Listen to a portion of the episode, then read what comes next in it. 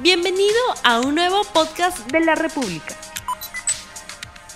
Muy buenos días amigos de la República, bienvenidos a RTV Economía, el programa económico del diario La República en este día jueves 20 de mayo del año 2021 y vamos con el programa. Habíamos dicho que la SBS aprobó ya ese reglamento operativo para el retiro de hasta 17.600 soles, cuatro unidades impositivas tributarias de los fondos del sistema privado de pensiones y esta noticia es importante porque desde el jueves 27 de mayo, los afiliados a las AFP que así lo consideren, porque es voluntario, pueden retirar, pueden presentar entonces la solicitud de desembolso. Entonces ya tenemos en la línea a Elio Sánchez, superintendente adjunto de FPs de la SBS, a quien vamos a presentar de inmediato. Buenos días, señor Sánchez. Muy buenos días, señor Ceballos. Muchísimas gracias por la invitación y la oportunidad de estar en su programa. ¿En qué consiste en principio este cronograma que ustedes ya han presentado ayer y que posibilita el retiro de los fondos de las AFP. Ok, muchas gracias. Mire, eh, efectivamente, como usted muy bien ha mencionado, el día de ayer eh, la SBS ha publicado el procedimiento operativo que permite el retiro facultativo y extraordinario de hasta cuatro UITs. Según ya se ha mencionado, a partir del 27 de mayo se van a empezar a recibir, a presentar las solicitudes de todos aquellos afiliados que quisieran hacer uso de esta facultad que le da la ley. Ahora, aquí es importante lo siguiente. Eh, son las AFPs las que publican el, cronograma, como en las anteriores oportunidades. Entonces, eh, ya entiendo que ya las AFPs han empezado a divulgar a, a sus afiliados un cronograma. ¿Y el cronograma en qué se basa? Se basa en el último dígito del DNI empezando desde el número cero, alguna letra o algún código, porque además de todos eh, quienes estamos, eh, quienes tenemos un DNI, hay otras personas que quizás tengan algún otro tipo de documento como carnet de extranjería o lo que fuera. Pero digamos, el cronograma se ha establecido para tener un orden, como nuevamente en anteriores oportunidades. Este proceso empieza el día, el día 27 de mayo y una persona tiene hasta 90 días para presentar. Ahora, hay un tema importante, eh, señor Ceballos, y es que en el procedimiento operativo que se ha colocado, eh, lo que hemos hecho es respetar lo que dice la ley. ¿Qué, quiere, qué es lo que establece la ley? La ley establece que uno presenta la solicitud y en 30 días eh, la AFP debe depositar en la cuenta bancaria o en la alternativa que le presente el afiliado eh, el dinero del retiro. Esto, es, es, importante porque este plazo de 30 días no lo ha establecido la SBS, está en la ley.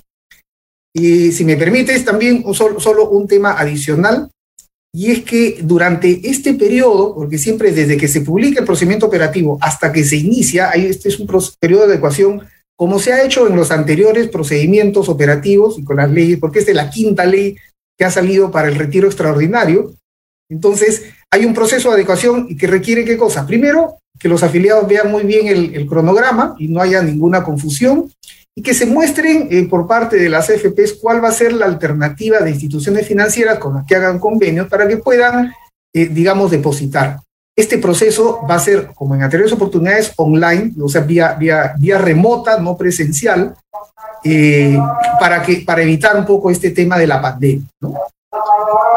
¿Qué pasa en el caso de aquellas personas que deciden mantener sus fondos en su AFP y luego, pasados los 90 días de plazo, todo este cronograma que se está implementando, deciden retirar su dinero? Por ejemplo, si una persona decide retirar su dinero en, noviembre o en diciembre, ¿tendría posibilidad de hacerlo según lo que dice la, la ley y obviamente el sistema operativo que la SBS ha presentado?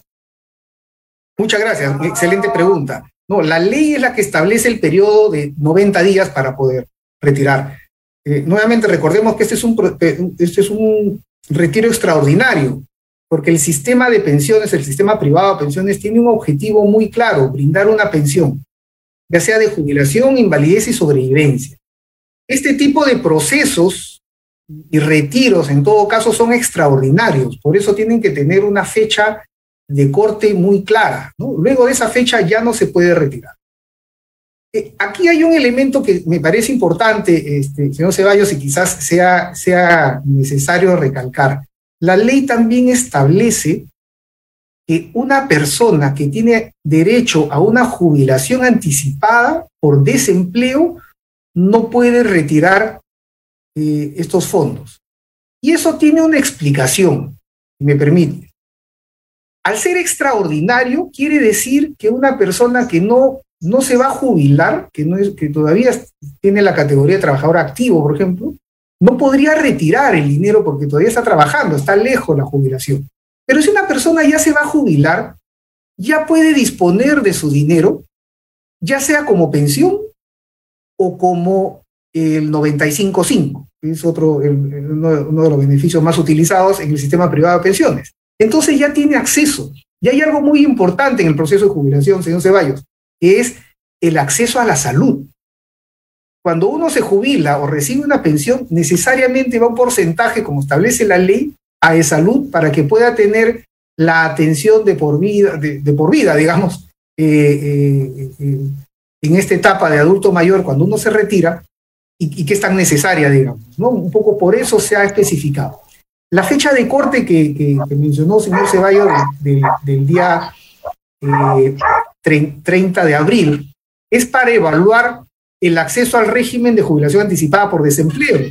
esta ley lo que establece es evaluar si en, si en los 12 meses previos a una fecha de corte eh, no ha recibido ingresos por quinta categoría o por cuarta categoría que no superen las 7 OITs al año. Entonces, eso se evalúa dentro del proceso interno que tienen las AFPs y se verifica si realmente tiene acceso o no acceso este, a este beneficio de jubilación, porque al ser jubilado ya puede retirar todo bajo el 95.5 o pensionarse. Eso es importante tener en cuenta. Bueno, es, un, es importante la precisión que señala el señor Elio Sánchez, y es que quienes tienen las condiciones del régimen, del régimen de jubilación anticipada, el REJA, no pueden retirar esos 17.600 soles. Además, le pregunto lo siguiente, en el Congreso se está ventilando un proyecto de ley con la finalidad de ser aprobado posiblemente en el Pleno del Congreso que permitiría a las personas reducir, digamos, en el caso de los hombres, la edad de jubilación de 55 a 50 años, es decir, homogeneizar los 50 años para posibilitar el acceso al REJA. ¿Cuál es la posición de usted en todo caso? ¿Cómo ve usted la aplicación de un proyecto de este tipo? Muchas gracias por la pregunta. Sí, bueno, efectivamente, ayer fuimos invitados a la Comisión de Economía y un poco lo que nosotros explicamos fue lo siguiente. Eh, tal cual están expuestos eh, los proyectos de ley que se están evaluando, todavía entiendo que, se está analizando, yo le puedo decir lo siguiente, la edad de jubilación es una variable muy importante en cualquier sistema de pensión. Y esa edad de jubilación se fija con un criterio de mediano y largo plazo. En el mundo, en casi todos los países, las edades están, eh, las edades de jubilación están, eh, están, están aumentando. Y con este tipo de medidas, más bien estaríamos yendo en la dirección contraria. Ahora bien, la edad de jubilación, repito, tiene que ver no con pandemias o con crisis, tiene que ver con la tasa de aporte que se haya fijado, con qué tipo de, beneficio voy a tener yo para jubilarme. Y, el criterio acá, por ejemplo, es un ratio muy utilizado en pensiones, que es pensión sobre sueldo. El mínimo que debería tenerse es de 40%, cómo está el mercado laboral y sobre todo las tendencias demográficas, que como tendencia de mediano y largo plazo son ajenas, digamos, a estos temas eh, lamentables, coyunturales, eh, como, como, esta, como esta pandemia, pero siguen igual un curso. Entonces, eh, modificar una edad de jubilación no es una variable que se deba hacer basada en un hecho extraordinario o alivio de pandemia. Tiene que realizarse en el marco de un diseño integral de una reforma. Esa ha sido nuestra explicación. Y además, eh, recordemos que la diferencia que había de edades obedece, digamos, a un paralelo que tenemos en el sistema, que es el Sistema Nacional de Pensiones, donde ahí existe esa diferencia. En nuestro caso, al inicio del REJA, en la segunda parte, se estableció una edad de referencia 55 para hombres y para mujeres. Entonces, nosotros nos hemos manifestado que, no, no, es conveniente reducir una edad de jubilación, porque inclusive, señor, señor Ceballos, al reducir la edad de jubilación, lo que estamos haciendo es acortando el, el periodo de ahorro, ¿no? Y dándole más tiempo para que con ese poco ahorro que haya podido tener se tenga que mantener como un jubilado. Llamar a una persona de 50 años jubilado, no importa el género, porque ahora la, idea es que obviamente este, todo, todo, se jubile, pero, pero acortar ese proceso de ahorro para un mayor periodo eh, sí, digamos, va a terminar perjudicando al afiliado y sobre todo también que es menor el recurso que se le daría a salud para que lo pueda proteger de por vida. ¿no? Entonces, Señor este, Helio Sánchez. Señor Helio Sánchez, en principio eh, también nos interesa saber cuál es en este momento la situación del sistema privado de pensiones, toda vez que, como usted lo ha señalado, ya es el quinto retiro, la quinta posibilidad de retirar los fondos. ¿Cuánto es lo que ya se ha retirado? Eh, ¿A cuántas personas se estarían retirando aproximadamente eh, este, en este quinto retiro? Eh, ¿Cuál es el fondo que se está manejando en este momento? ¿Cuál es la cantidad de afiliados? Sí, gracias. Voy a poner en contexto lo siguiente. Por efecto del 95.5, en cinco años se ha retirado 31 mil millones de soles. Con los cuatro retiros aprobados por ley en este último año, se han retirado eh, 33.300 millones de soles. La proyección que tenemos es que si todos eh, se acogen, digamos, al beneficio de esta ley, podría estar saliendo en tres meses 40 mil millones de soles. Sin duda es una cifra muy importante, este, impacta obviamente, representa el 25% del fondo y como mencioné, eh, desnaturaliza, desnaturaliza, digamos, el objetivo pero de, previsional y lo que es más importante, reduce el, el, monto que uno pueda tener al momento de jubilarse. Creo que es, eso es lo que más nos preocupa eh, desde la superintendencia, el tema de la cobertura. Por eso, si una persona no lo necesita, esta, esta ley no tiene ningún requisito, salvo el REJA, no hay ningún requisito.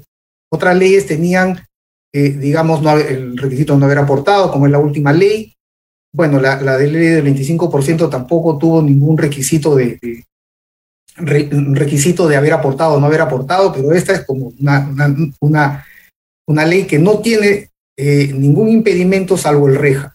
Entonces, el impacto es importante, ¿no? 25% sobre del fondo estaría saliendo en tres meses.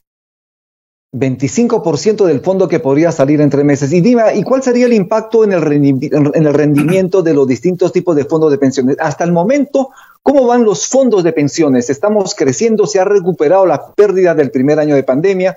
¿Cuál es la situación del valor de los fondos de pensiones y cuál sería el impacto con lo que usted señala, retirar el 25% de todo el fondo de todo el sistema privado de pensiones? Le agradezco muchísimo la pregunta. Mire, sobre todo voy a empezar con el tema de pérdidas. Nosotros no manejamos el tema de pérdidas. Eh, solo para, para, para poner en contexto, la rentabilidad del sistema privado de pensiones entre abril del 2021 y abril del 2020 ha sido de 25.67%. Esa ha sido la rentabilidad que ha tenido el sistema privado de pensiones. Entonces, aquí me permito graficar una cosa. Las personas que han retirado ese dinero han perdido esa posibilidad de rentabilidad que han podido ganar si se hubiera dejado. Entonces hay personas que no han necesitado, quizás lo han, retirado para hacer alguna compra o lo que fuera, porque la ley obviamente simplemente les ha dicho retíralo por emergencia. Eh, ya han habido cuatro retiros y se ha perdido esa, esa oportunidad de rentabilidad.